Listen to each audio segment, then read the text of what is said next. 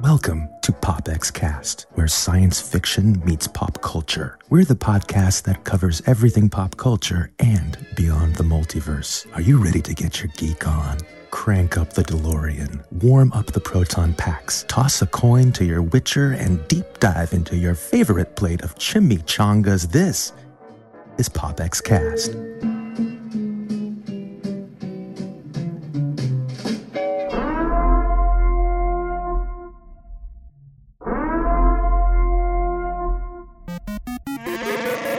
You are listening to PopX Cast, where science fiction meets pop culture.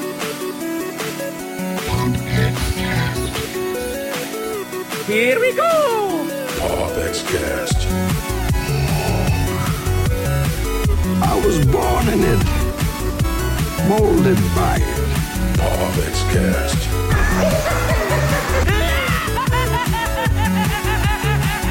No strings on me.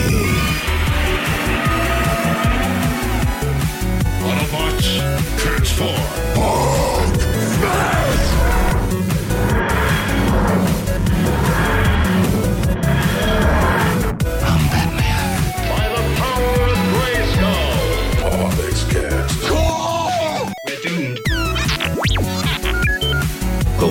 Tyrell. More human than human is our motto.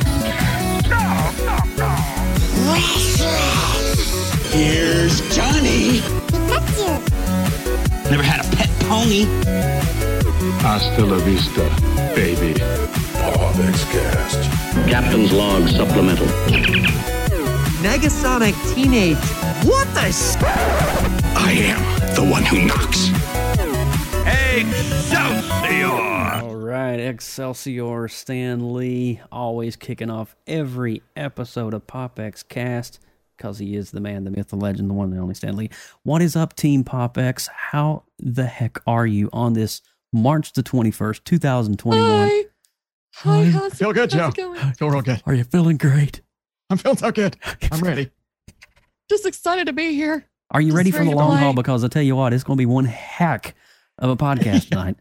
Yeah. Holy cow. A lot of a lot of stuff dropped this week, man. There's a- We, we had some TV shows, some movies, uh, a lot of pop culture things this there's a, week. Yes. there's a lot of moving parts this week. Eh. There's a lot of things going on, you know. And so, but anyway, I want to see Austin. You hit 85.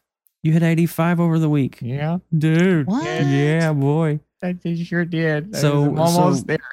You, Mom. Oscar, did you do the Oscars last week? Was that last weekend or is that coming up? Uh, oh my God, they're all running together. So yeah, I Yeah. think I think the Oscar nominations were Monday, followed by Snyder Cut, followed by Falcon and Winter Soldier.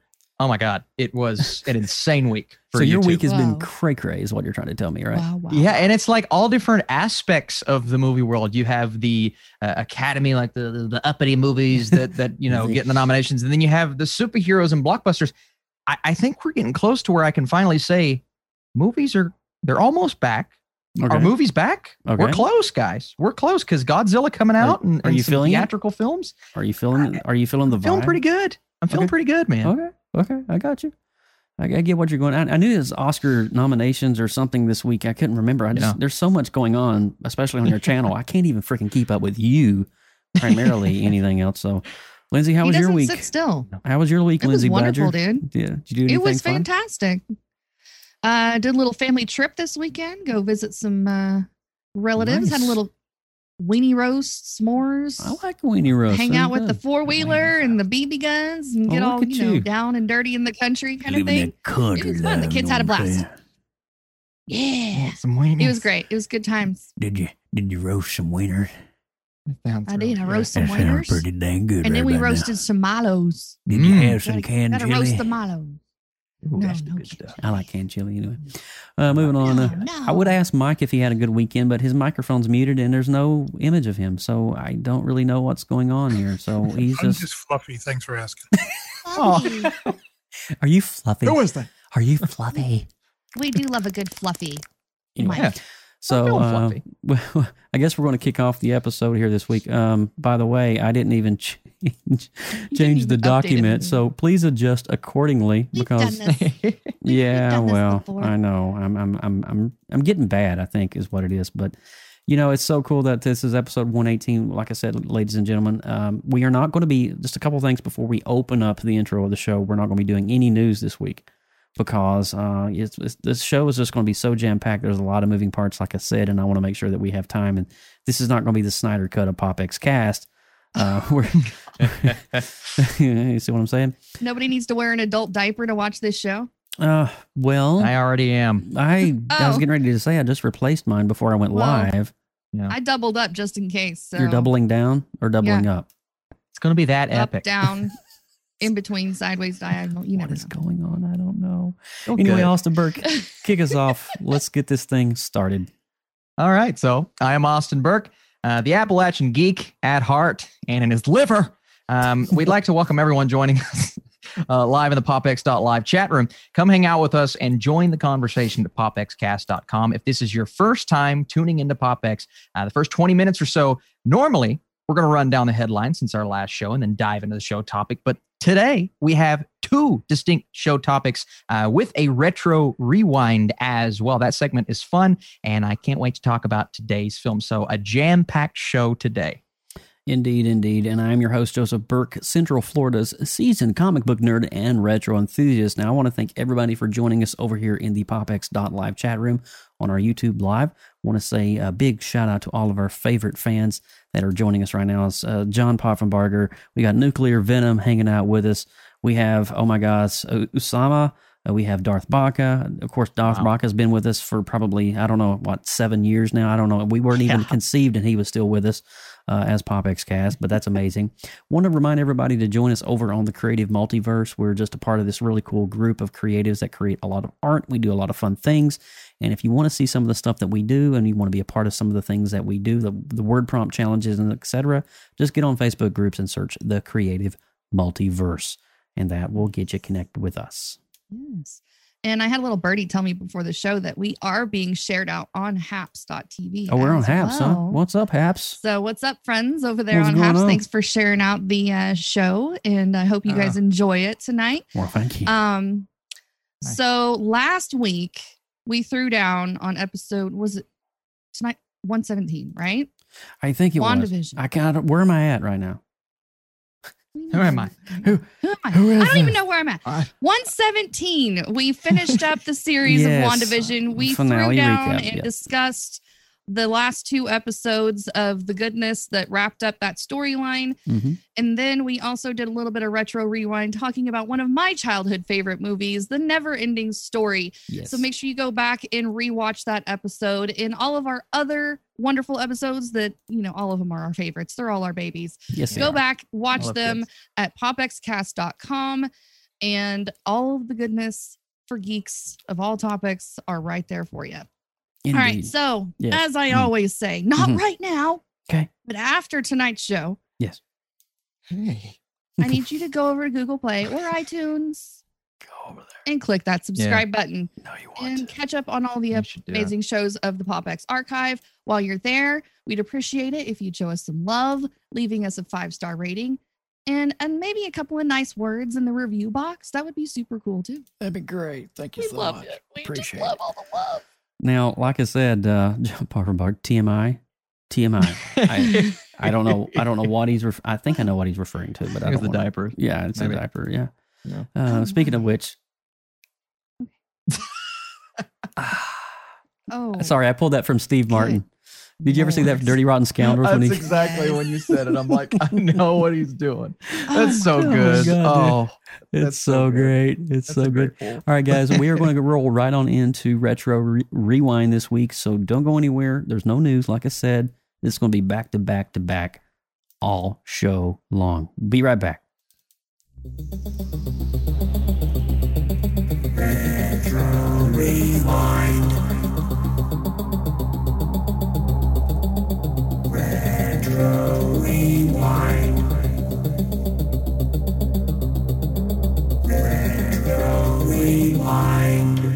All right, and that is the retro rewind. This week we are talking about none other than Matthew Broderick's uh, one of his introductory Hollywood into Hollywood. Uh, it's War Games, 1982.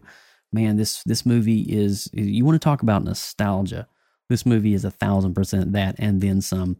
Uh, probably one of my favorite 80s movies, early 80s movies.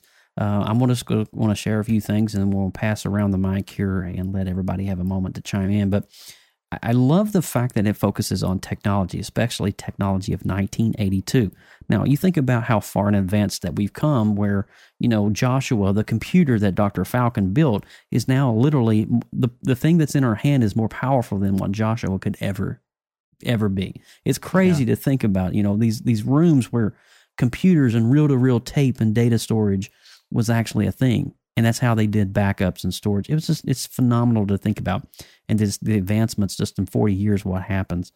And so looking back on that, that's that's one of the things for me, the nostalgia aspect of war games is seeing how they would dial into a network uh, and and use that as a way to talk to another computer. Whereas we just literally connect up to a live stream server on YouTube, and now you're watching us in real time, which is crazy when you think about it. But um, overall, I want to I want to pass the mic because I can literally spend a lot of time on this, but I want to go directly to Austin Burke, my cousin. Mm. And I know now you know you're more of the the more modern, the newer film. You're more into the more modern cinematic. How was it for you going back and watching this uh, this uh, classic? Little slice of history. Um, so this is the first one out of the three that we've talked about that I haven't seen before. Okay, never seen it. Okay. So I was nervous, right? I've been nervous going into all three of these, and, and all three of them I, I've enjoyed, right? But to a degree of, you know, didn't really grow up with them, didn't have a lot of nostalgia. I'll tell you right now, it's the best one of the three. Are you serious? It's, it's my favorite one of the three. Oh. I, I, I was charmed from top to bottom wow. uh, with this film.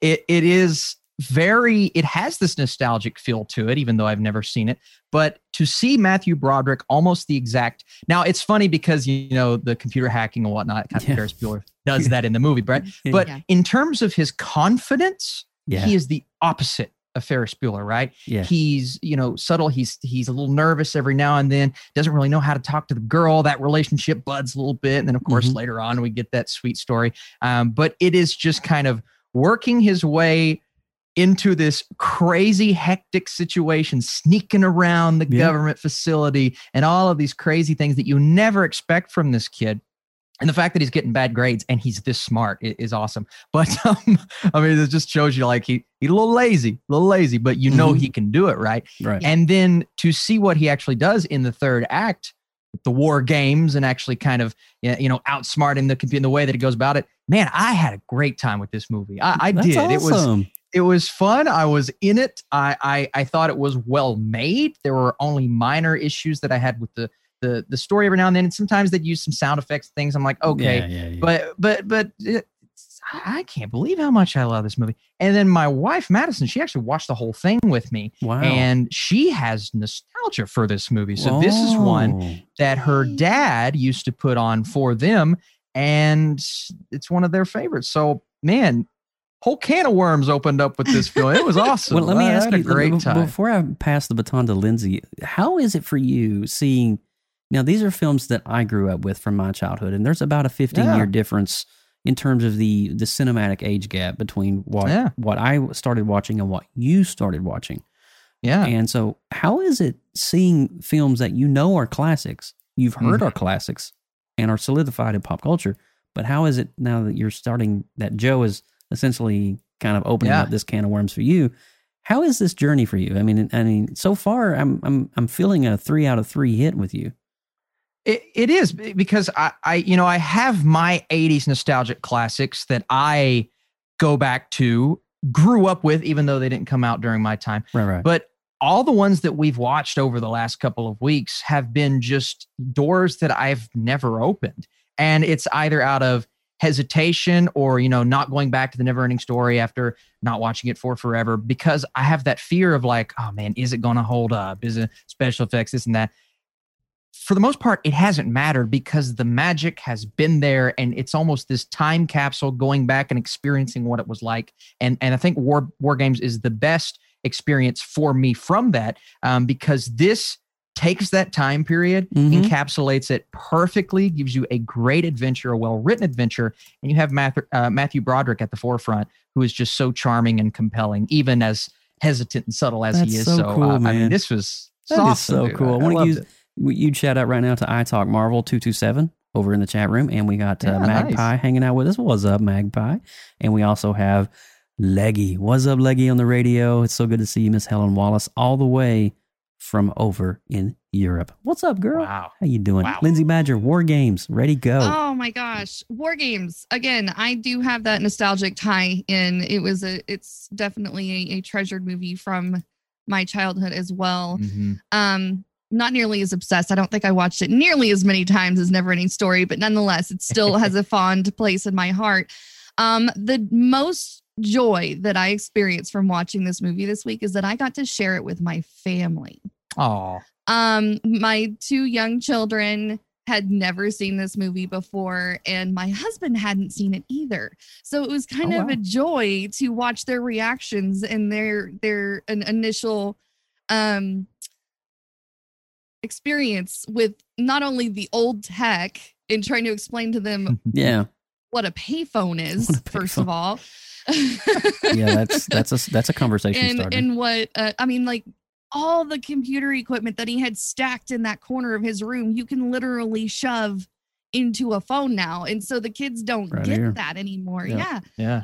Um, and you know, you said earlier, Joe, about Joshua fitting in a phone. Yeah, I mean, all of our technology today is so micro compared to what they experienced in the show. Yep. So it looks a lot more um impressive yeah, in that movie on the scale yeah, of on the everything. Yeah. scale of everything. And there is, even if you take all of the dated technology out of it, even though it's a technology movie, the storyline is so intriguing. It brings you in. They have really great character development that makes you feel a connection to both the main characters as they go through this journey of of wacky Mhm. government shenanigans and um the amount of research that he put into trying to tap into this password Yeah. at the beginning of the movie is highly impressive Yeah, for a yeah, it is. teenager. Yeah. Yeah.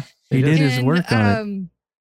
I was just like amazed because I mean I guess that just kind of shows you how how smart he is and how driven he is to Mm. to to reach a goal that he is set to. Not necessarily smarts in school like book smart like you know the you know he's a little bit of a rebel but you know it still shows that he's not just some brat kid he actually does have an intelligence there and he's driven to um, reach his goal whatever that is and um, i i really admire that part of the character and that carries throughout the entire show with him you know jimmying the lock of the little keypad and and breaking out of his little jail cell or whatever that room was and even remembering the tic-tac-toe conversation with the doctor and at the end tapping that into to save the day Yeah. at the end of the movie I, I mean he's always pulling in those really intelligent nuggets to show that he's not just some average punk he's actually an intelligent guy That's awesome. um Mhm. it's amazing i really enjoyed um well, I, I always enjoy this w- show it's always a fun thing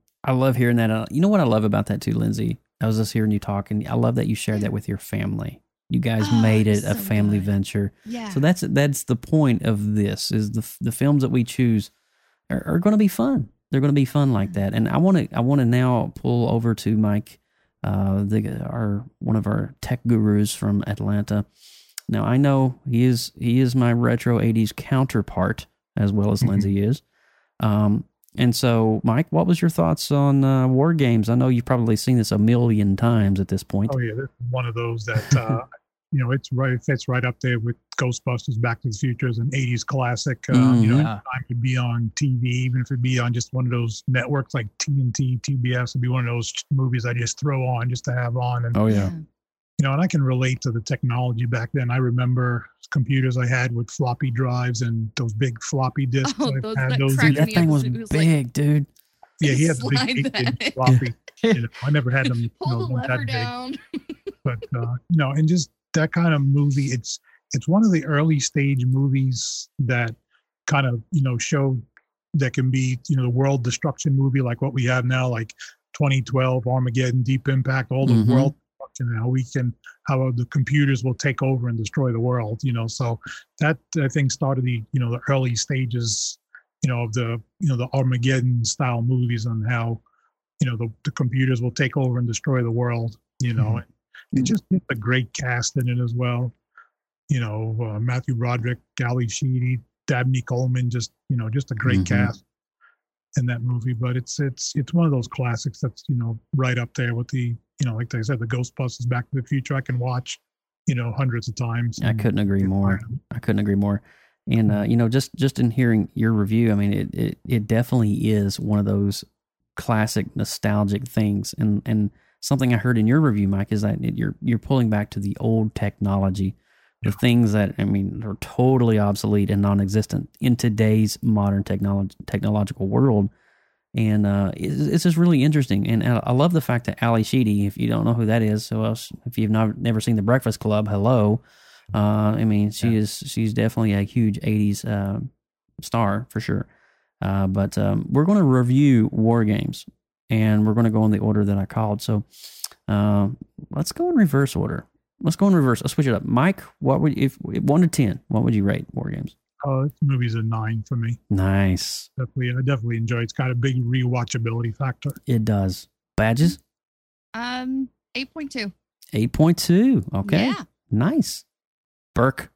I'm curious to see what the rewatchability is like. I- I'm going to watch it again. I- I'm going to go a flat eight with my score, but it's, I mean, it's, again, it's the highest one I've given so far. And again, I, I, I could see this fitting in with the Ghostbusters, like that kind of 80s Mhm. classics for Mhm. me. I can't wait to go back. I bet your Yeah. I bet your dad's seen War Games so many times. I think he has. Yeah, I think I'm because I was talking about it in front of him, and and he was like, "War games." Yeah, so I'm I'm pretty sure he likes. this really? Yeah. I'm going to Yeah. go with an 8.5 on my score because it does have a lot of the rewatchability. Actually, actually, it's one of those movies I'll catch myself at least once a year putting Oh, on in, in the background, uh, you know, just just because to have it on. So Cool. it's definitely awesome. So we have an 8.5, we got an 8. What was Lindsay's again? 8.2. 8.2 and then we got an, Yeah. an what was Mike's? 8 Nine. 9. Nine.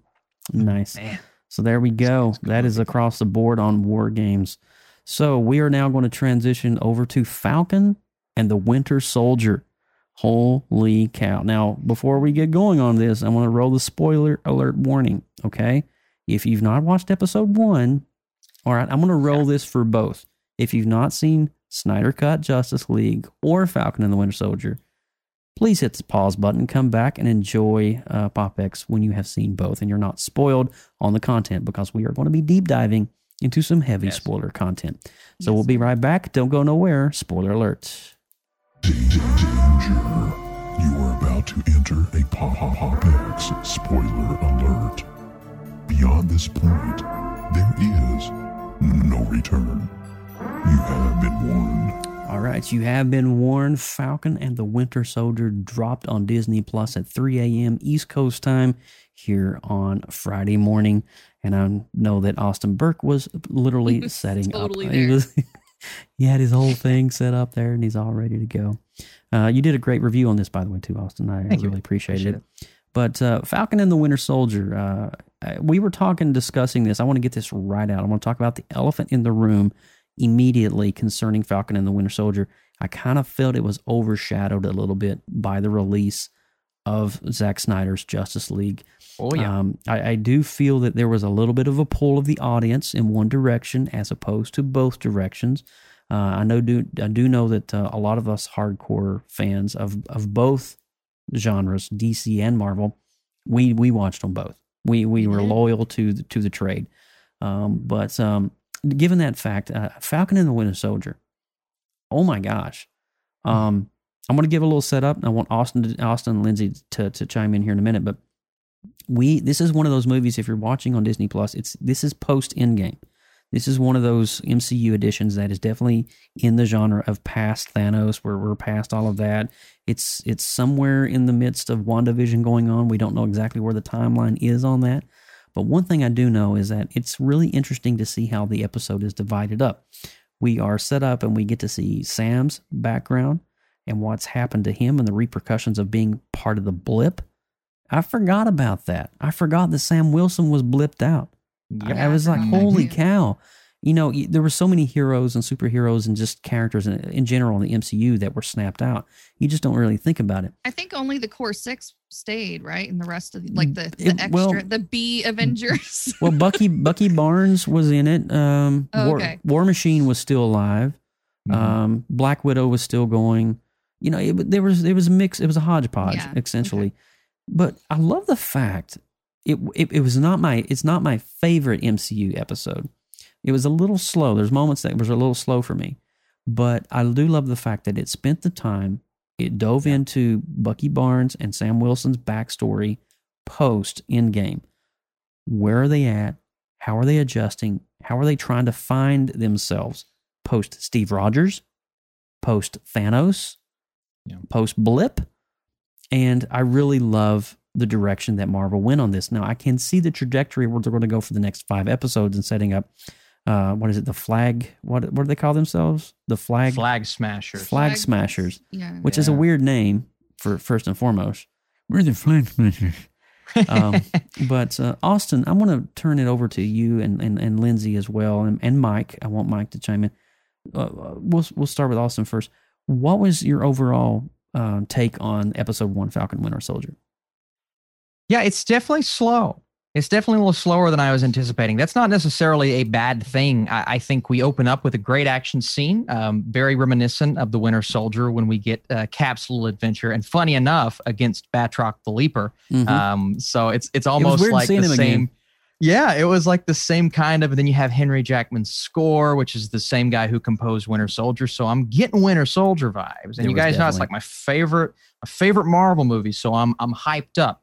And then we take a second, we step back, and we kind of go into Sam Wilson and his sister, Bucky Barnes, uh, kind of Bucky Barnes uh, marking those things off of the list, trying to right the wrongs of his past which is mm-hmm. nice to see them dive into. We also got a great flashback scene with him in the mask and the Winter Soldier theme song playing again, and I got chills running up and down my arms. Uh, but I, I like seeing the exploration of those two. Now we never got the interaction. I think we're setting up for the next episode, but we got a lot of introductions that I think are going to uh, play into the villainous aspects of this show, whether it be the Flag Smashers. Who is the person with superpowers there? Well, we've kind of seen who it is from the teasers, and we understand what she's going to be. But um, it's very interesting to to see where they get their powers, what their mission is, and if I don't think they are, but if they are the villains, or if Zemo is behind the scenes, kind of pulling some strings. And I also think Zemo has maybe something to do um, with the other Captain America we get. But I we believe- also see kind of going forward, we see Zemo, Falcon, and Winter Soldier walking together in one of the teasers. So I'm like, is Zemo on their side at a point? So Yeah, a lot of cool plot points set up in this episode, and I like the exploration of the characters. So overall, a solid introduction in what should be a, a really cool show. And did you notice this too? And I want to pass the baton to Lindsay Badger. In the opening sequence, the battle sequence uh, where they were trying to rescue this soldier, did you notice that soldier was the secret agent? Wait, wait, wait. Which one? The no. soldier. Yes, that was that was uh, Kurt Russell's back and look son again. In the fuselage of the plane that they were rescuing, trying to rescue. The, oh wow! The person they were that. rescuing ended up being the It was him. whatever his name is. It was him. Oh I didn't even notice that. Yeah. And I was like, wait a minute, why aren't they focusing on his face? And there's one frame, one frame where he's knocked backwards and you can see his face because he's got a very uh-huh. distinct nose. I mean, Wow. Yeah. Okay. And I was like, nobody, and I've noticed this and I've kept this secret since Friday. I was like, why is nobody talking about the guy that they saved in the fuselage of the plane? they probably the- didn't the even think soldier. there was anything relevant about it. Right. And so, so, that opens up doors of he's maybe been experimented on. He may be, you know, hired by them to infiltrate. Ooh, Joseph. Oh, Joseph. just gonna say something right there. You know? Ooh, Can of worms. Can of Yeah. worms to mull around in Yeah, your man. brains there. Now I could be, I could be, I could be pretty wrong on that. I mean, uh, honestly though, I went back and rewatched it, and I'm like, no, that's him. That's him without the mask. Wow. That is definitely him in the fuselage. But if you notice, it never really says his name. It never, and I feel there's going to be a part in one of the episodes coming up where that's going to be revisited, and it's going to be like, I was that guy in the plane that you rescued. And That's it's, cool. It's going to be crazy. So Man. yeah, Uh, yes, I have to agree with I Talk Marvel. The new Captain America Halloween, co- it does look like a Halloween costume. it You know, does. you know. Lindsay Badger, what are your thoughts on? Oh Um, my gosh. Okay. Well, first of all, can I say thank God it's an hour long?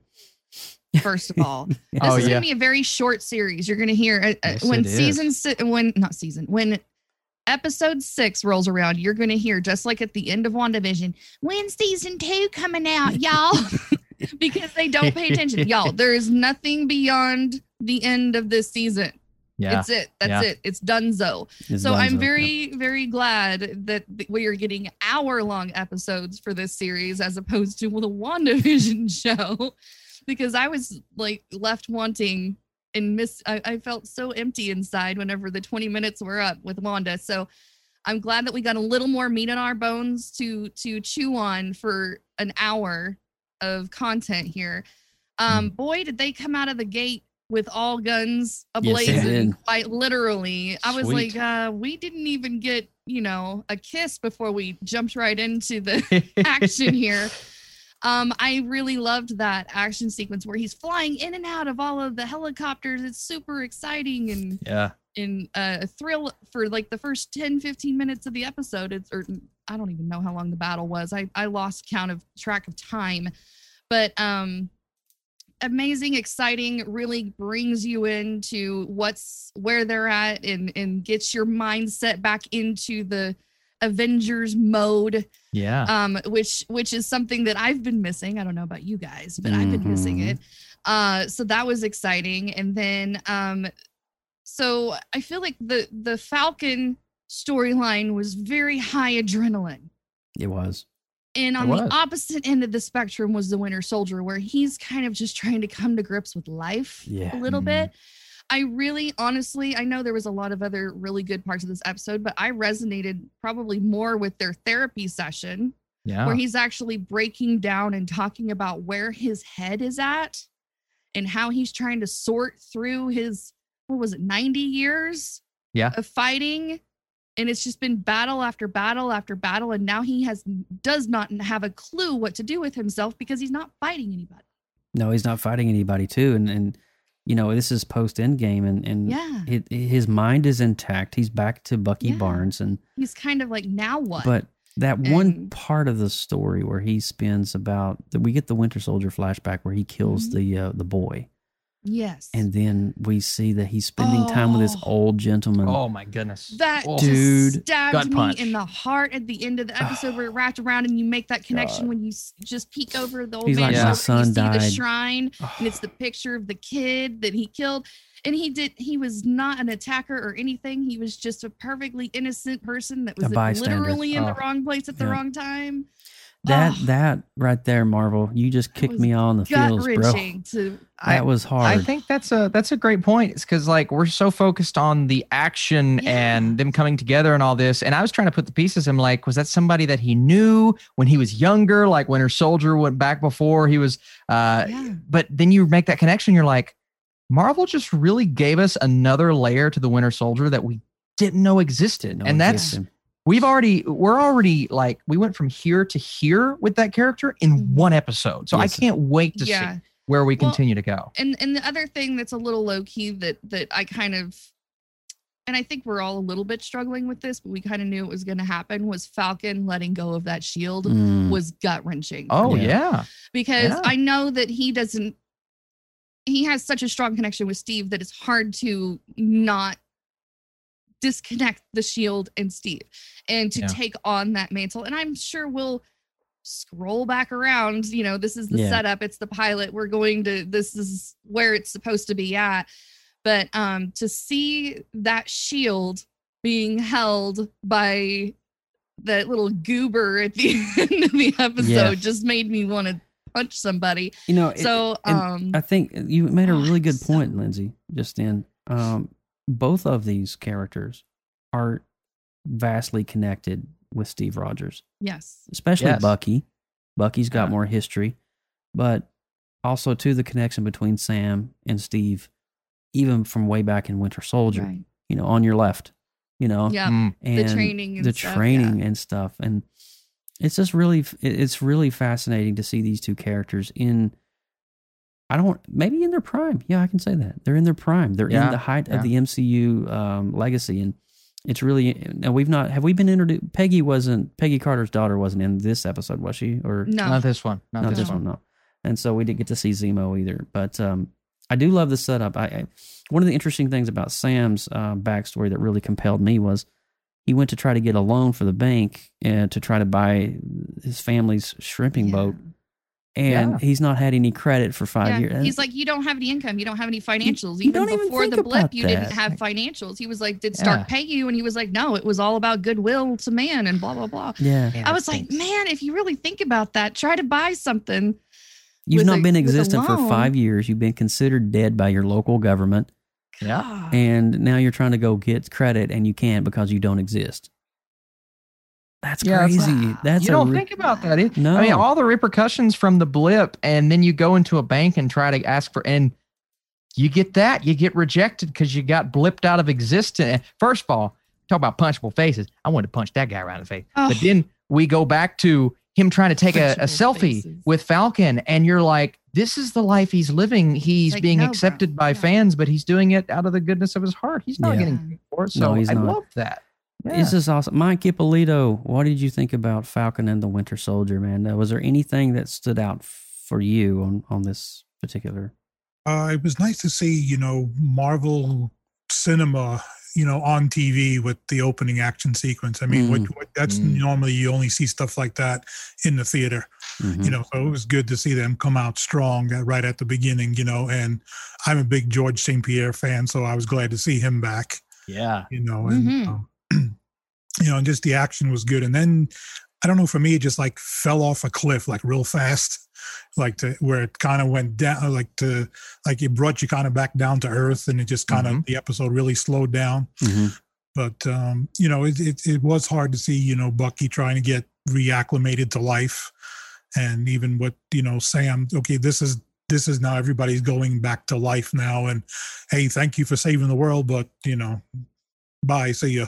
And that's kind of the impression I got out of it. It was like, like even with the with the bank and the loan, and you know his sister. It's good to see like that backstory, and now to see what's happened. You know, after they saved the world, it's like uh, thanks, but uh, you know, let's move on to something else. And you know, we don't we don't worry about anybody. I like he said, uh, the banker says, "Oh, you're getting like some kickbacks or something from Stark," you know, and then he goes, "Oh, sorry about that. Sorry for your loss." And it was just like Yeah. that just aggravated me. And yeah. you know, and Me too. And I'm sh- it, it's kind of hard to see how this series is going to go after just one episode. I'm Mhm. I'm sure it's going to be good, and I, I kind of figured out the time frame. You know, it's it's right after about five months after WandaVision. Okay. You know, 'cause Mhm. WandaVision was like about a month right after Endgame, and then they they were kind of saying it's about five to six months. Okay. You know, after WandaVision, so that kind of the timeline Nice. you know matches up. You know, it was great to see Don Cheadle as Rhodey. That was yeah. Yes. Rhodey was a Yes. cameo. I So hope cool. to see more cameos. I mean, I'm sure we're not going to see, you know, I I doubt, and I'm not even going to, you know, put my hopes up to see, you know, Chris Evans as Captain America. I wouldn't, I Yeah. couldn't see it being that big, but you know, it's, it's good to kind of, you know, they were asking, you know, where's Steve Rogers now, and hopefully we kind of get an idea, even so we may not see him, to get an idea of where he is at. Mhm. You know, he did. Uh, Sam passed a remark that he's got moon stuff to do back in DC, so he may Moon be stuff. with- Oh, that was Fury. so funny. Yeah, so yeah. hopefully we get an idea but uh and then to close it out to see captain chinny at the end i could have done without that i hope they hopefully they put an end to that in a hurry Chinny. Dude, I'm telling you, and you know they tweeted though this week that he's going to be in the MCU for for a while. Oh yeah. This particular the the U.S. agent. I mean, we agent. know he's a U.S. US agent. but- Yeah. oh yeah. yeah, but um, they're calling him the new Captain America, but technically he, he, his his handle in the comics is the U.S. agent. I can tell you right now that boy is about to turn bad, go rogue, or something. Uh, and and it's so funny. I'm seeing people. He already has the most punchable face in the Marvel Cinematic Universe, and he's one of the most hated villains. And he was on like Instagram or something, going, "Guys, just in it for 30 seconds. All right, the the mask didn't fit me very well. I apologize. I, the thing is, like, he's a really good looking dude in real life, and then you see him in that mask, you're like, punch him in the face. So they did a good job of that because that's Yeah. that's what they wanted. They didn't really new they Captain didn't really fill fill the mask out very well. I, I don't think She's all grin. My goodness. I don't think like certain- Yep. Yep. No, I don't think certain geographical parts of his face aligned up proportionally with the mask.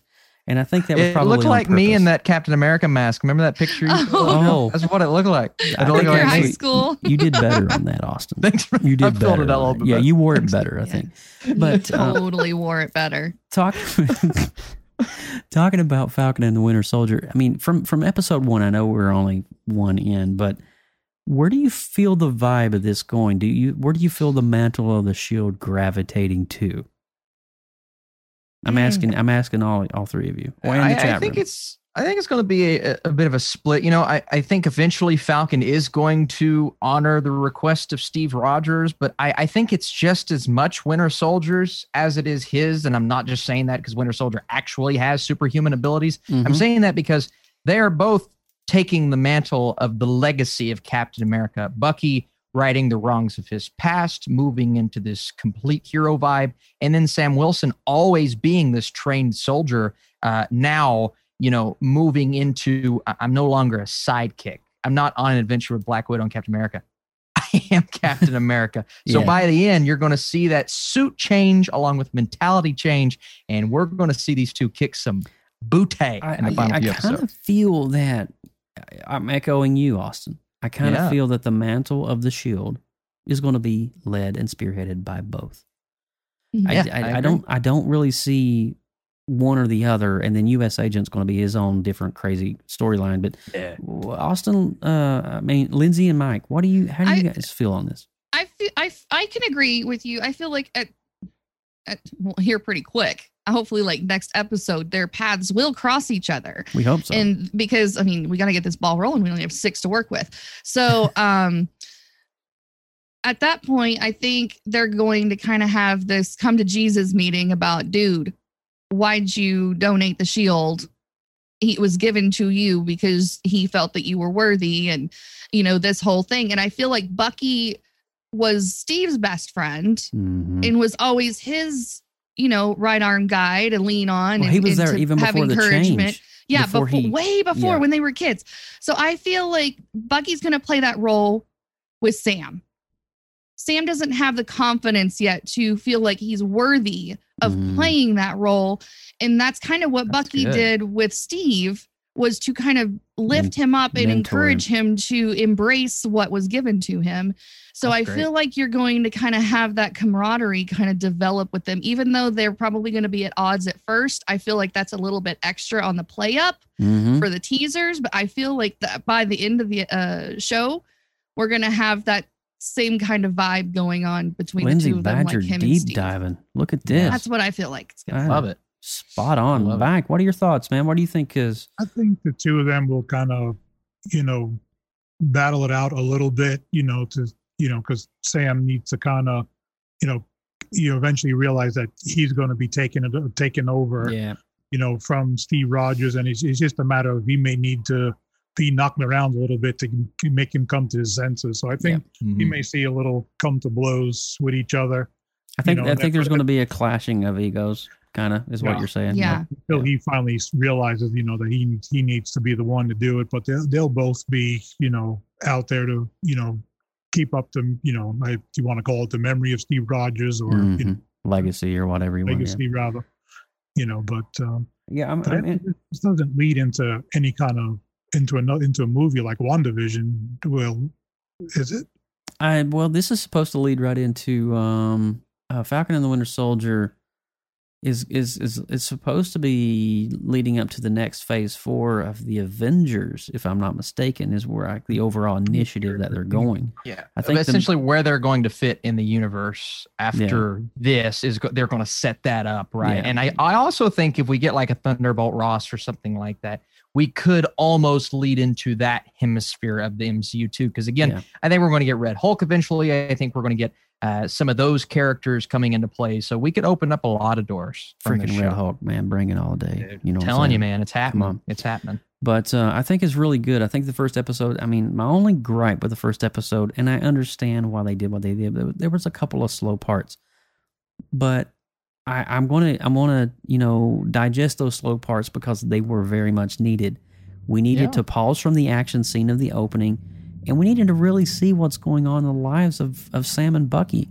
And honestly, it's not good. They're both they're both kind of scrambled right now. Sam is Yep. picking up the pieces of his family. His family's literally on their last whim financially. And and Bucky is a hot mess psychologically, still trying to figure out his path. And I, I feel that it's going to be by the time we get to episode six and there's more action and there's more progression, we're going to be really all in agreement. Much like WandaVision. I'm pretty happy with the ending Yeah. of WandaVision. We're all going to be feeling very confident about that. But um, anybody, eh, did anybody else eh, here want to chime in? Is there something I missed on Falcon and the Winter Soldier? I think I we think- covered most yeah, of it. I want to I want to encourage you guys after PopX Cast tonight, go and watch the first opening fight sequence and look at the soldier that Oh, they yeah. were hired to protect. And if you can find I'm it, I definitely doing that. I did it, and I paused it at the exact moment. It took forever because Disney Plus, you're streaming, and it's got a buffer and rewind and all this stuff. But it is definitely the U.S. agent. Now, Wow. prove me wrong. cool. Prove me wrong. And why were they hired to protect this one man? Yeah. That's good. Because this one I like man that. is different.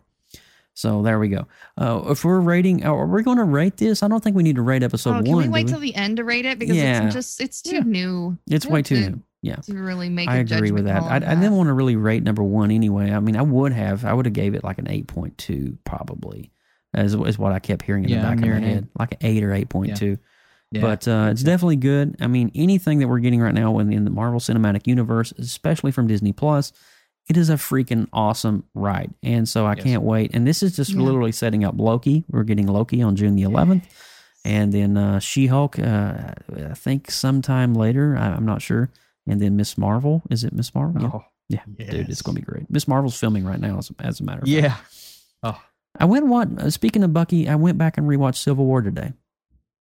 And I great rewatched movie. it because of Baron Zemo. That's a great one. yeah. I wanted to get some Baron Zemo vibe. And something I didn't realize his family, his father, his wife, his children were all killed in the Sokovia incident. Yeah. Did not, I, I forgot about that tidbit. So he has a huge agenda and a motive to do what he's doing. And um, the one scene I forgot, he was getting ready to take his own life. And Mm. T'Challa Yeah. and so I re- I tell you all of that. Go back and watch Civil War, and it kind of sets up some good Falcon and Winter Soldier vibes. It'll give you give Okay. you some good stuff there. Yeah. All right, so we're going to mm-hmm. transition over to dun-dun-dun, Zack land of DC. Snyder's Justice League. Yes. Holy cow! Holy four hours of my life that I will probably watch again and have another four hours Yeah. of my life. I already have. Oh, you know what? I'm I've said too much, Austin. Why don't you open the discussion on this one, man? What did you think? Yeah. So I, you know, went in little nervous for this movie because the other one sucked. I'll just be straight up with you. Here's what I did. I saw your Letterboxd review on the first one, by the way. yeah. yeah. It's and my score has lowered over the years. I started out like, eh, it wasn't great, but you know, it's Justice League. And now after seeing, especially after seeing this movie, I've just I, I hate it. I, I- it's a it's a botched now hindsight 2020 right now Mhm. that i can see the the botched job that they did on the film and all of the things that were lacking i think the movie's terrible it's it's a terrible terrible film um but again there are still pieces and moments that i like in it those moments at least the majority of them transferred over so well into this four hour epic now i don't think this movie's perfect and you know Mm-mm. I said, why you got? Of course, the movie's not perfect. There are some moments that, especially going back and watching it the second time around, it does hold up on rewatch. By the way, Mhm. but some things like the Wonder Woman. Every time she's on screen, oh my god! Every time she's on screen, it's the same thing over and over. I'm just like, y'all gotta stop. Um, and then it does get a little bit long. It gets a little bit long in the tooth. Other than that, I think this movie is uh, almost a miracle it's a miracle because it not only kind of turns around the DCU in a way that um, is hopefully getting people to push to bring Snyder back, which I'm Mhm. very excited for, um, but it also allows us to care so much more for a character like a cyborg, a character like a Flash, which I did a complete 180 on. I, I now see him just as just as Barry Allen as opposed to seeing a lot of Wally West from the previous version of the movie. So it did justice for every single character. It also gave the, the villain in Steppenwolf motivation to do what he did. And he's actually a well rounded and compelling villain. It changed every aspect of this film for me. And, and, and it shined this universe in a new light that I thought was spectacular. And I had a great time with this film. The four hours again, but but I don't even want to complain about that because it's on HBO Max. I can just pause it and come back to it. You know what I mean? If this was a theater, sure, you just pause it. So, and that's what Madison and I did going back when I watched it the second time, her first time. Oh, you've watched it twice, right? I've watched it twice. Yeah. So I was able to, and let me tell you, the the action and the moments and even some of that slow mo the second time around was just as entertaining, and I could see myself watching this again. And that Okay. is how good I think this version of And I Justice noticed you put this in your top favorites on your Letterboxd as well. absolutely You- top three. Which top movie did you year for bump for that? Um, I bumped up uh, or bumped off. Well, I have it at I think three or four on the year right now, and on on my DCEU ranked, I put it second place behind Man of Steel. Man of And, Steel, and yeah. I have them both. Th- let me tell you, this could be my number one in the DCEU after it's all said and done. That's how much I'm, I like. I'm feeling movie. the same vibe. Seriously, I got to be honest with you. Yeah. Lindsay. So, did, did- did you and the fam make it through four hours? No, the fam did not. no. I was worried Um, about your kids. I was like, I don't know if their kids My are going. to husband Yeah. detests everything about Superman. Wow. Superman touches it, it is dead to him. That's how Oh. much he just dislikes uh, Superman as a whole. Anyway, Oh. so um, I did offer to watch it with him, and he's politely declined. Um, so I I spent my afternoon slash evening. I don't know. I think it kind of rolled into to both because it's so dang long.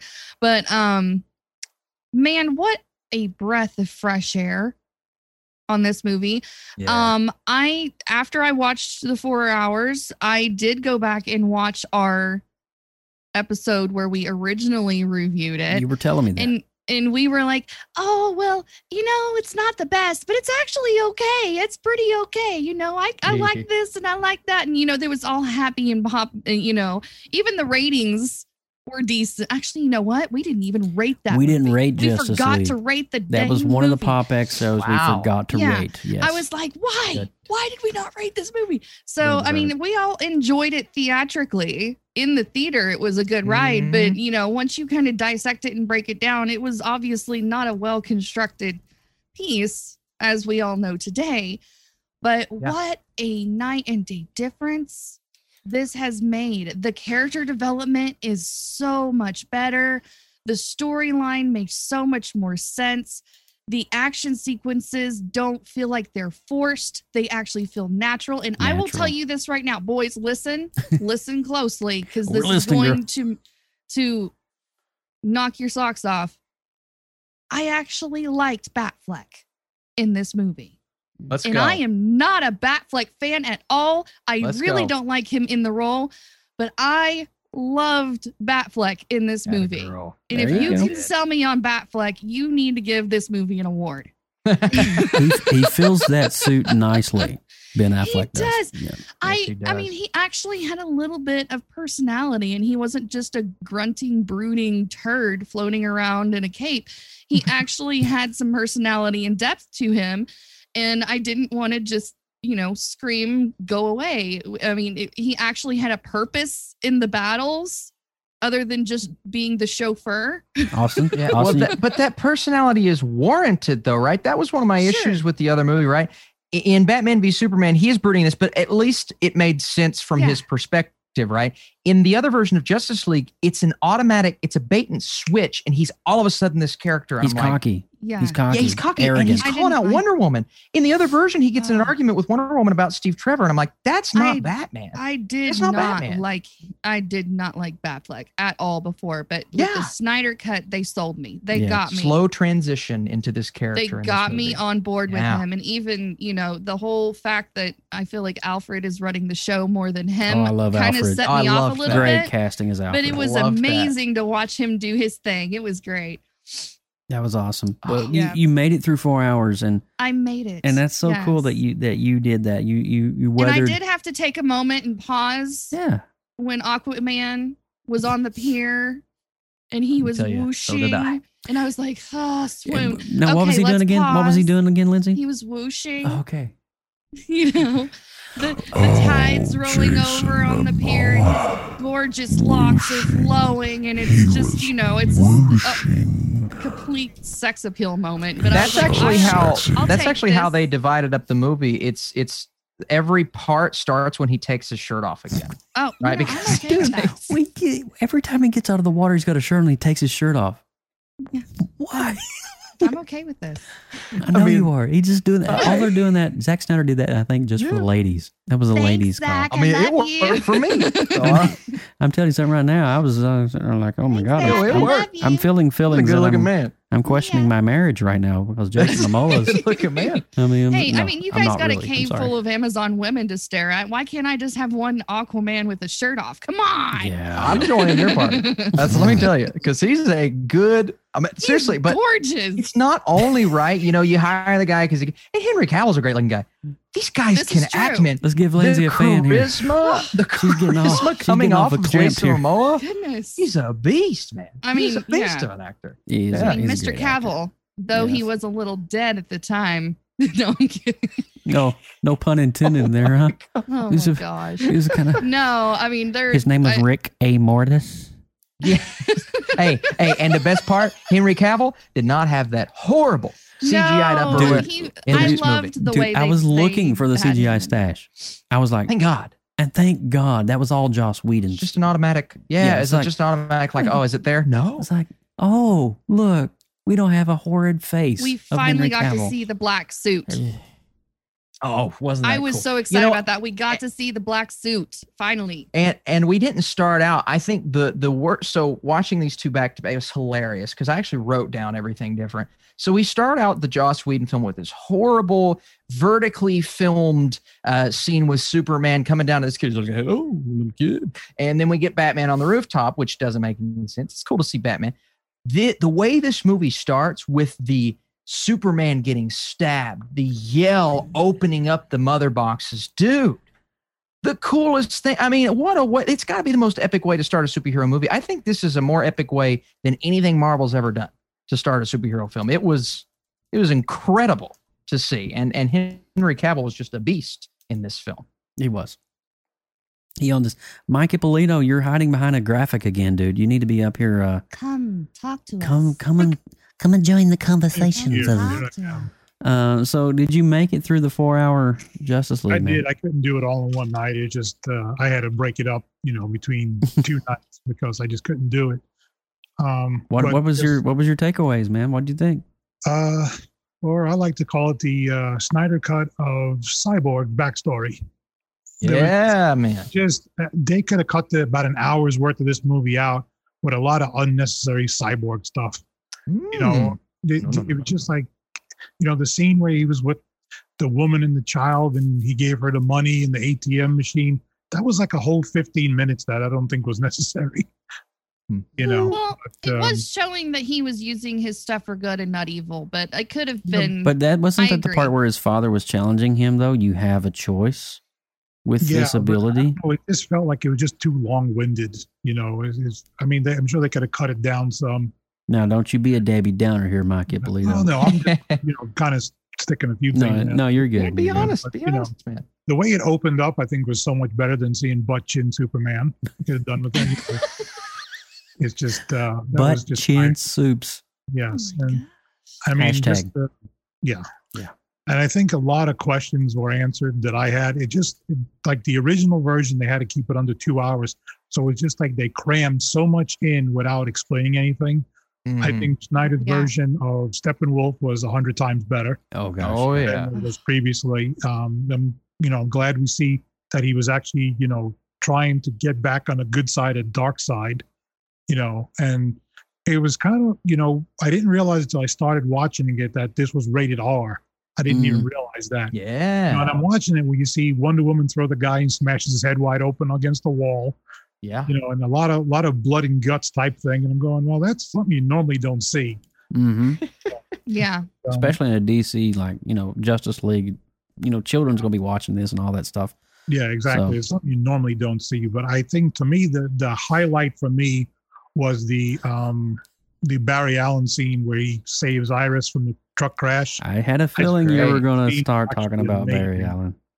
That was You know, between that and uh, the Martha Lois conversation where they were sitting at the table, he says, you know, Lois, you need to come back to the living. Yeah. And then right after that, Mm. the Martian Manhunter. I think that was pretty cool. I'm a big Harry Lennix fan, and I thought he was, yeah, he was really good in that. And you know, a lot of other scenes where Wonder Woman puts the arrow in the wall and it opens up and it kind of that was tells neat. you the whole dark So side cool. story. That was, I think, really well. That was, but obviously we didn't see no Darkseid. You know, Darkseid had nothing to do with the original, so it wouldn't have been, you know, part of the movie to begin with. But uh, yeah, I think the four hours kind of, you know, told a lot about, you know, Mhm. answered a lot of questions. Uh, the epilogue at the end was great. You know, Yeah. where they see they showed how Lex Luthor got out. Definitely nice to see, um, you know, Slade Wilson more of a scene to that. Oh, Deathstroke. Definitely enjoyed that. So, Yep. um, yeah. So now we're going to see what the next version is going to look like. Um, It's going to be, well, according to John Poffenbarger over in the chat room, it's going to be a 45 minute cut. it's I'm like watching, a I'm highlight monitoring reel. the chat room here. He's like, he's, he, dude, he is freaking hilarious, John. You're, you're crazy. well, coming next is going to be Justice of Gray. Justice the black and white version. Yes, yes. The, uh, yeah, oh my gosh. You know, that would actually probably look pretty, pretty wicked cool, I would say, in a black They see there's extra footage of Joker at the end, so it'd probably be more yeah, than four talk hours. about that dream sequence. That was wild. The, well, If you notice, every time Batman has a, he, I, I went and watched Bat v Superman Ultimate Edition on HBO Max before I watched this, and it is Yes. a fantastic film, mind you. A little bit So different better than than the, the other thea- oh my god, so much better. Yeah. Uh, definitely a bit different than the, the theatrical cut. But in his dream nightmare sequence as well, he's still in the brown trench coat with the goggles, and it's funny. He's having another nightmare sequence. He's in the brown trench coat and the goggles, and it's almost as if this version. Let me just say this: I really need to see this Snyder verse restored. I oh, want to see, even though every fan may not be on board with what Zack is doing with these characters and these IPs, the fact is, I want to see more of what is going on in the future. Why? Yeah. Why is he having these visions? Why is he dressed in this post-apocalyptic world, and then Superman's being controlled by?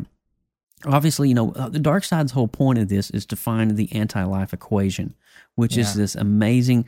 Well, it's not amazing. It's this, it's this thing that is innately embedded into the core of Earth, as as as as all the DNA and the species of the world. If he can find that equation, he can control anything on that planet Everything. and in the universe. It's Yeah. it's it's a specific thing, and that's why Darkseid is devouring all these worlds. If you think of it in terms of of Galactus, you know how Galactus goes around and he devours worlds, and he sends the Surfer out to be the one. Well, Steppenwolf is kind of like the Silver Surfer in this episode, and then Galactus is the one that devours worlds. Darkseid's the one that devours the worlds. But he's doing this to find the anti-life equation. If and when he finds it, he can Mhm. control everything. And that's what I believe that these dreams that he's having is a part of.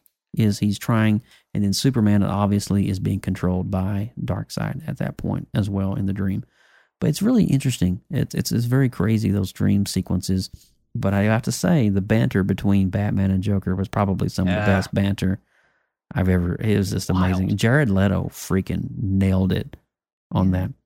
And you know, So- speaking, go ahead. so much better than than what we saw and i know we saw a lot less in suicide squad than we should have seen Mm. um but he it was it was almost uncomfortable to watch but I, I think that's how you should feel when you're watching the joker right you should feel uncomfortable kind of like this He's dude is he's about to turn around stab somebody in the back and that's what i got right whether Yes. you enjoy watching that or not i could see how some are like it's too off for me but the joker is an off character he's supposed to make you feel like that and in this desolate world in that situation with Batman, uh, that was some wild banter. You know what? Funny enough, you know they weren't even in the same room when they filmed that scene. I Uh, believe uh, that. Batman and Joker. Really? They were in two different rooms. So I was impressed with how they put it together. Yeah. That's insane. Yeah. Did you notice? Speaking of of of new film footage, did you notice the end scene uh, when we're in epilogue of um, Ben Affleck's character Bruce Wayne um, talking to Martian Manhunter? Did you notice that was a different visual version Yes. of Ben Affleck? Because that was a new version of Ben Affleck. New. It's a little bit Because you can tell a little bit. Yeah, and older. yeah, yeah, and it was all new, Yeah. and you could tell it's like, oh, that was a recut, that was reshot. Yeah. So, So, It's um, pretty sweet. mhm. with uh, Joker and Batman doing the truce thing, how do they move forward with their lovely relationship? I don't know. That was a dream sequence of none of it was real. I want to see that. So Or was it? or was it? Well, I mean, I'll say this. I'll say this about the epilogue. Awesome to see. I don't know if it fits within the context of the film. In my eyes, the movie ends when they're all standing there and we get to see them go off and do their own thing. So it's it's almost like this huge post credit scene that mm, Zack Snyder put in, showing what could come from this world. I, I also didn't love Martian Manhunter's dialogue. Calling himself Martian Manhunter was a little on the nose for me. He goes, I am he should said Martian Manhunter. John Jones. That's what I told He Madison. shoulda I said said, John why didn't you say John Jones? That would have been so Yes. much cooler. But Yeah. again, I didn't mind it. It was it was still cool to see. Like a little Remember, egg. it's Jean Jones. Yeah, No, yeah. he should have said it, man. He Um, should have said it's my He's a Kentucky. Flash in, um, in his time travel suit at the end. So you kind of kind of throwback to Batman v Superman, where he came Mhm. through in time travel. Oh. And I do definitely like the visuals that they used, you know, for the for the Speed Force. That Yeah. it- I've it's seen. much That better cool. than what they had before. I had um, awesome. I had Peter's vibe from X Men Apocalypse when Yeah. he was doing Quicksilver. I had that kind of vibe when he was saving um, Iris. I guess we Mhm. we assume that's Iris West, right? They didn't it is. really. That's who It it's is. supposed to be. Yeah. Okay, that's what I They assume. didn't it in the movie. All right, now asking asking everybody here already, I I have a question, and this may have been Yeah. answered in the movie. The scene from Batman versus Superman, and he talks about it uh, at the- his desk. He said, "I saw Barry Gordon come through the time portal, and he was saying it's all about Lois. It's all about Lois." Now we Mhm. know that Lois was the one that brought Superman's mind back, but there was kind of an, an, an a nod or an insinuation there that that's not exactly what it. What does it mean? What is that? What did I didn't get that because that was mentioned in Batman sure. versus Superman, brought up again in Justice League. What does that mean?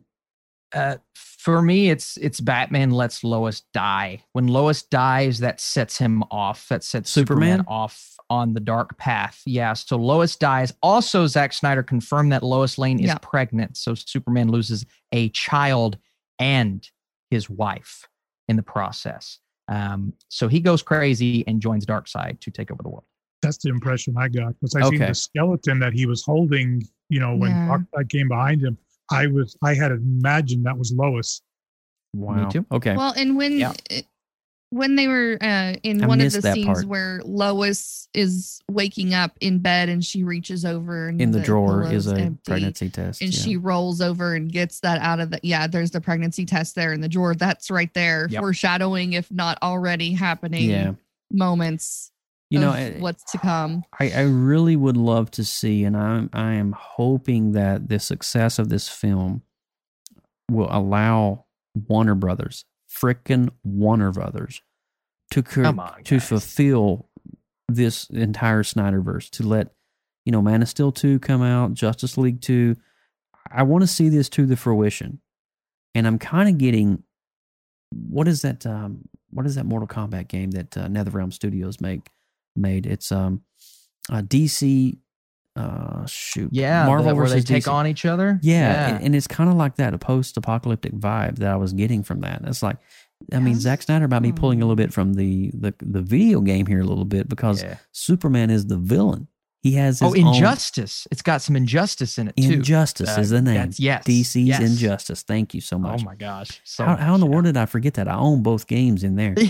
but I'm, you know, there's so much I'm talking about here right now, but it kind of feels like a little bit of the injustice storyline bleeding over into Zack Snyder's Justice League with the post apocalyptic stuff. But personally, I'm on board. I would really love to see Zack Snyder have an opportunity to do what the Russo's brothers did and fulfill the, the, the, the whole legacy. Go ahead, Lindsay. hopefully the reception of the snacks the the snack snyder the Mm-hmm. Zack snyder cut from the fans i know that this was a fan demand that they did fulfill um hopefully the reaction to this version encourages them to move forward as a I studio agree. seeing that okay this is what the people want and i know that it's going to make us more money if you don't make crap Mhm. films all this other stuff this is what they want to see So hopefully they take a note from that and move forward with Well, the rest was of the. Some talk about that Zack Snyder did release the story for Justice League 2 and 3 because it was under the impression that they would never be released. So Mm. he just went ahead and released the story. Whether Yeah. that changes, that's a possibility. But it was released under the impression that these would never be made. So he just released the story, as you know, for people to see what could have been. could have been. Yeah. yeah, Yeah. you're right. And I hope that the fan outcry out. You know, seriously, the fan outcry got this film made in the first place. Yeah. I Yeah. mean, come on, fans are more powerful than Warner Brothers. Yeah. Sorry. Yeah. And They are. it took three years in the making to get this done. And guess what? It happened. And now we have the It the happened. fulfillment of his legacy and all that 70% of footage that he shot where Joss Whedon only used about 35%, uh, all that fulfillment. And, you know, this movie was one of the things. I really loved about it too was the chapters. And I love the fact that Yeah. it's on HBO Max, so Zack Snyder could go three or four hours, whatever he wanted to. He could he could tell his story to fruition. That was amazing. Mhm. And so I enjoyed the chapters and, and each dive into each hero's um, kind of coming into their own in terms of this this union of the heroes, this Justice League. And uh, I enjoyed it. I love the Aquaman backstory. There were so many added scenes there that I was like, oh my God, that's new. That's new. That's new. And I just picked it up immediately, all the new stuff. It was great for me. Is there anything that we're missing here? Is there anything that's um, I Yeah. I have a question. I know that I know that this was just kind of from his vision, but do you feel like you could have leaned it down a little bit, maybe even took an hour of content out of it and it would still carry the same weight? I, I kind of think that honestly, Trim the fat per se. you know what? We wanted it for so long. Is it really needed to even trim it? Oh, I don't feel like it's necessary at all. I was just curious. No. Because I mean, three hours, a lot of people are used to kind of doing that for epic films, but four hours is a big dedication. The thing that comes to mind for me are a few things that maybe were unnecessary, right? We have the, uh, I think the scene where Aquaman goes back in the water and we get the singing. Now, I understand why he does that. Again, it's like this epic, you know, falling back to ancient times. I think moments like that could have been trimmed a little bit. But again, you know, if you break it up into this episodic thing on HBO Max, it really doesn't bother me all that much, right? I, Right. a lot of slow mo. I think honestly, the slow mo takes that runtime and, and prolongs it too because that's just Snyder's style and flair. But then again, it's like we're missing out on some sweet visuals if we take that out. So yeah. I don't mind. I really don't mind. I mean, The Irishman was three and a half. Avengers Endgame was three oh five. You know, and this is lot, a lot longer. But if you really go by the chapters and watch it episodically, and I think HBO Max would be smart to maybe give us that option to watch it episodically. Uh, eventually, I, I don't think this is going to bother. Now, it will get it, it'll bother you getting into the movie, but once you're there, um, I, I- I think it's uh, it's not going to be a huge negative down the line. And That's what I was getting at with Cyborg. I mean, I, I, it didn't take a whole lot away from it for me. I mean, I just, I think that you know, it, it just dragged dragged on too much. You know, I think there's some stuff. You know, that's you know, that's why I'm not a vid- movie editor or anything like that because yeah, you know, it just you know, they, he wanted that. If that's what his vision was, then so be it. You know, but there are some things that you know that could have been eliminated or slimmed down, and you know, like what I was getting at with the with the whole ATM thing. I'm sure they could have shrunk that down a little bit, you know, but it didn't take a whole lot, you know, away. I mean, I still enjoyed it as a whole, you know. yeah. You know, one of the questions I got um, very early on about this movie is like, why in the world did he choose four by three? Oh, You know. I Now- was taken back to Well, let me let me answer with that question for you. The cameras that they use to film this are actually Yeah. In a four by three segment, and they actually crop the top and the bottom bar to give you the sixteen by nine. So to preserve every part of the camera angles that was shot, you're getting the full resolution of the video. You're getting everything because it's it's weird how they do 16 by 9 because 16 by 9 there's so many different aspect ratios. If you go back and watch Marvel movies, some of them are the bar on the bottom and top are different sizes, different ratios. Yep. I think even Endgame is in a different ratio than than Winter Soldier and Civil War. It's really weird how they do it, especially if they're using different cameras like IMAX and, and then all this. But the cameras that they used for Justice League did shoot in that in a very high res. I don't think it was like 8K or some kind of ridiculous resolution. Mm-hmm. But then they go back and they crop the middle part, and that's your 16 by 9. And um, I really have to respect him because he didn't want any part, he didn't want none of that cropping. He's like, I I'm want it to be did that. intact. And I'm kind of glad he did because honestly, watching this on 4K resolution at 120 frames a second was freaking astonishing. And uh, I'm kind of glad he kept it all in, intact and didn't crop it just to fit a standard medium, you know. So It took a few minutes to get used to, but I didn't. After like maybe five minutes, it just I didn't pay attention. Yeah. There was a disclaimer at the beginning that said it was shot that way to keep his true vision. I, I, thought I don't know if there was a disclaimer There was there. there was some kind of message that flashed up, but it was something about this is four by three ratio, blah blah blah. blah. I Yeah. didn't really pause to read the whole thing. Yeah. Well, I think we're we're about done on terms of, of Justice League. I, I think that you know it, it speaks for itself. If you're not, if if if hopefully you've seen it by this point. If you've not, hello, spoiler alert. Um, But um, go back and watch it again and, and enjoy it for what it is. And and, and like Austin had suggested, enjoy it episodically. You know, Yeah. maybe watch chapter one one day and come back and refresh. Watch chapter two and you can make this you can expand this out over a, a week if you wanted to uh, technically but um, i think that we we've said all we want to say about justice league. I think it was a phenomenal move. Is it better than joss whedon's? Oh my god yes. Um, and i'm so glad that Zack snyder finally got to use all the footage that he originally shot for this film and was intended for this film. And uh, it was just really gratifying to see all that new footage coming in through the scenes as the movie was progressing because I could pick it out immediately. Um, Austin, Austin, Lindsay, Mike, do you guys have any closing thoughts or anything on Justice League? I just want to throw out something real quick. Um, there's a, I guess I found out about it after the fact. There was a Spider-Man Easter egg thrown in there. Ben Ah. Parker. Ben Uh, Parker is on the wall. Yeah, Ben Parker. His Yep. name is on the wall behind Flash Yeah, during that fight scene. there sure is. If you pause it at the right point, you will see Ben Parker. Yeah. So I, I there's think I saw a meme on the internet. Toby Maguire was doing the cry meme. It was like Ben Parker. So that's so good. Well, let's officially rate Zack Snyder's Justice League, shall we? Let's give our full rating.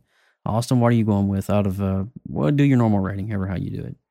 Yeah, I um, you know, first time around, I went an eight point two. I wanted to see how it resonated and, and if the runtime really got to me. I'm, I'm going to up it just a little bit. I'm going to go an eight point four uh, for this film because how I grade things, I have different categories, and one of those is whether or not it resonates with me. Uh, and I, I actually put that up by two points because it hit me just as hard the second time around, and I actually noticed more that I liked. Right, the the things that stuck out that I didn't love as much, they're still there. Right, but everything else, um, this is one of the coolest superhero movies I've seen in a while, and I'm really glad it's on HBO Max. Mm-hmm. Badges? Um, I'll stick it at an eight. Eight? Oh, Yeah, that's good. it's a solid Awesome. good watch. Nice. Mike.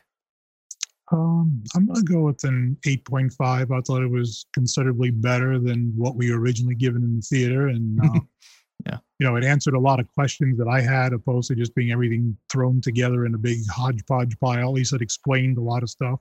Right. So, Right. but uh, I'm looking forward. To, I know the there will be a home release of it. We're supposed to see that in the U.S. here in around May. Yes. Oh So- Yes. really?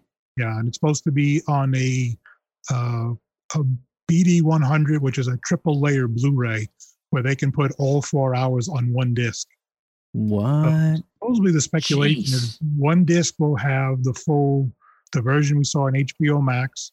The second disc will be the black and white. Justice in Gray, uh, Justice's Gray black and white edition, and then two additional discs with all bonus footage. My gosh. Um, that should be, you know, a heavy. Are they duty doing a steelbook release on that? Uh, maybe. Okay. Well- I may have to deep dive. I may I mean even though I can watch it for free on HBO Max, I may have to add that one to the arsenal just Yeah. to have it to the arsenal. Well, we have we have 8.4, 8. Mike, I'm going to actually ditto your score. I want to go 8.5 as well. Nice. I uh I was elated. And when that black and white Superman outfit came flying through, I'm like, holy 1994 Superman, we finally freaking have the black suit. And you know, it's really weird. I was I was going through. Uh, there's a local uh, artist here in town, and he's a he's a Superman entre. I don't want to say entrepreneur. That's not the right word. He's a Superman um, fanatic, aficionado. Aficionado. Thank you. Mm. And he was saying on his Facebook post today, "I was like, I don't like the black suit." And I was like, "Have you not read the comics?" Hmm.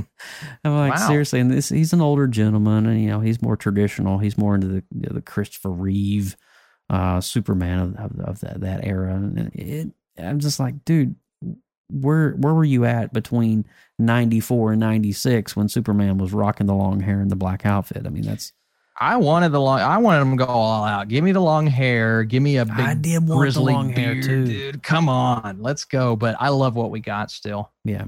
Alex Lopez over in the room says he's giving it an 8.7 out of 10. Hey, if you're watching this oh, on our live stream on our YouTube channel, or you have uh, downloaded this to your device and you're listening to the podcast version of this, let us know. Give us a comment back at popxcast at gmail.com or whatever, and let us know what you rated the Snyder Cut. and with all of that said, man, look at that, Lindsay Badger, within five minutes. Did I tell you? You nailed it, dude. You know how Did to do I these not- runtimes. Did I not tell you?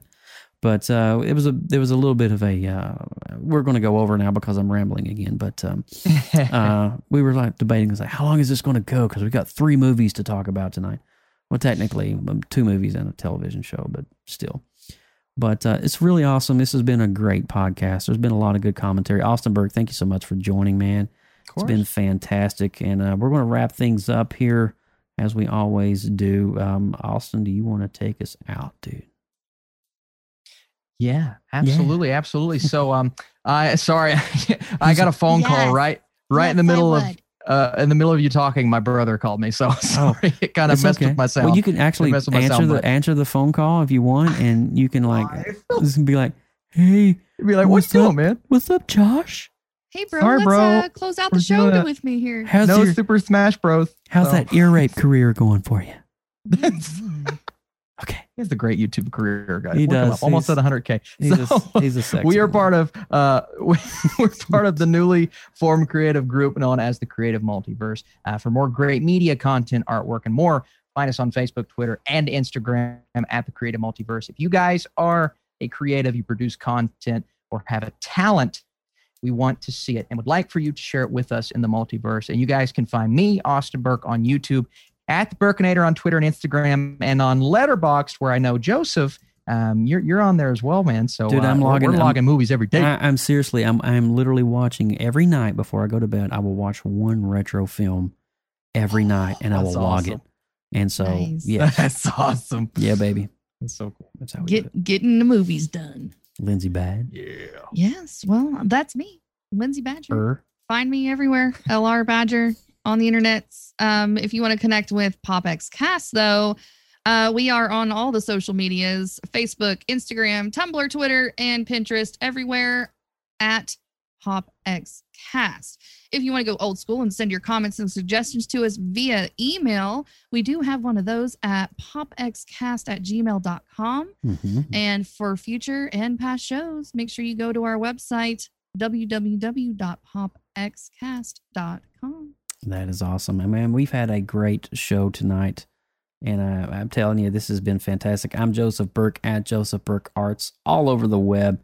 It's not too hard to find me. And of course, hats off as always to amazing Team Pop X, Lindsay Badger, Mike Ippolito, and Austin Burke, my cousin. Hey, can I Yeah, can I yeah. follow up real quick? Josh Please. just texted me and said, "I was wondering if I could watch your HBO Max. I'm dying to see Justice League tonight. How Oh. crazy is that? We were so you, you got to talking give him your login, bro. it, You so got to. Gotta I gotta get my bro my login. You got to. That's awesome. Yeah, and give him some love for me too. You know, you know, inappropriate will, love. man. Okay. Absolutely. Appreciate that. That's the best. and uh, we'll be back on episode 119 in two weeks from now as we will be dropping Godzilla versus Kong, which is also going to be on HBO Max. So we will talk the Battle of the Giant Beasts as well as reviewing on the Retro Re- Rewind one of Austin's favorite 80s movies, Ferris Bueller's Day Off. Yeah. Are you excited to talk Ferris? Oh, I'm gonna wear all my shirts and my pop figure, my Ferris Bueller. Oh, I'm so excited. Nine times. Nine times. Nine times. Nine times. Fry. Fry. Godzilla. Bueller. so Your- much goodness, dude. I'm telling you. All right, guys, we are out of here. I'm going to let uh, my buddy Mr. Boomer Galassi in Chicago take us out on the outro. We'll see you in two weeks as we talk all things big lizards and big monkeys. That's right, it's Godzilla versus Kong and Ferris Bueller's Day Off. We'll see you next time. Take care. Thanks for listening to PopX Cast. As you're enjoying listening or viewing our shows, please consider clicking on the subscribe button to our feed and click the get notifications buttons so you don't miss out on great future content. Like our Facebook page, facebook.com forward slash popxcast, and on Instagram at popxcast. And be sure to drop us an email anytime at popxcast at gmail.com. For more great content, check out the Creative Multiverse, where science, art, and imagination come together with artistic talents. The Creative Multiverse can be found on Facebook groups under the same name. We'll see you next time. Get your geek on.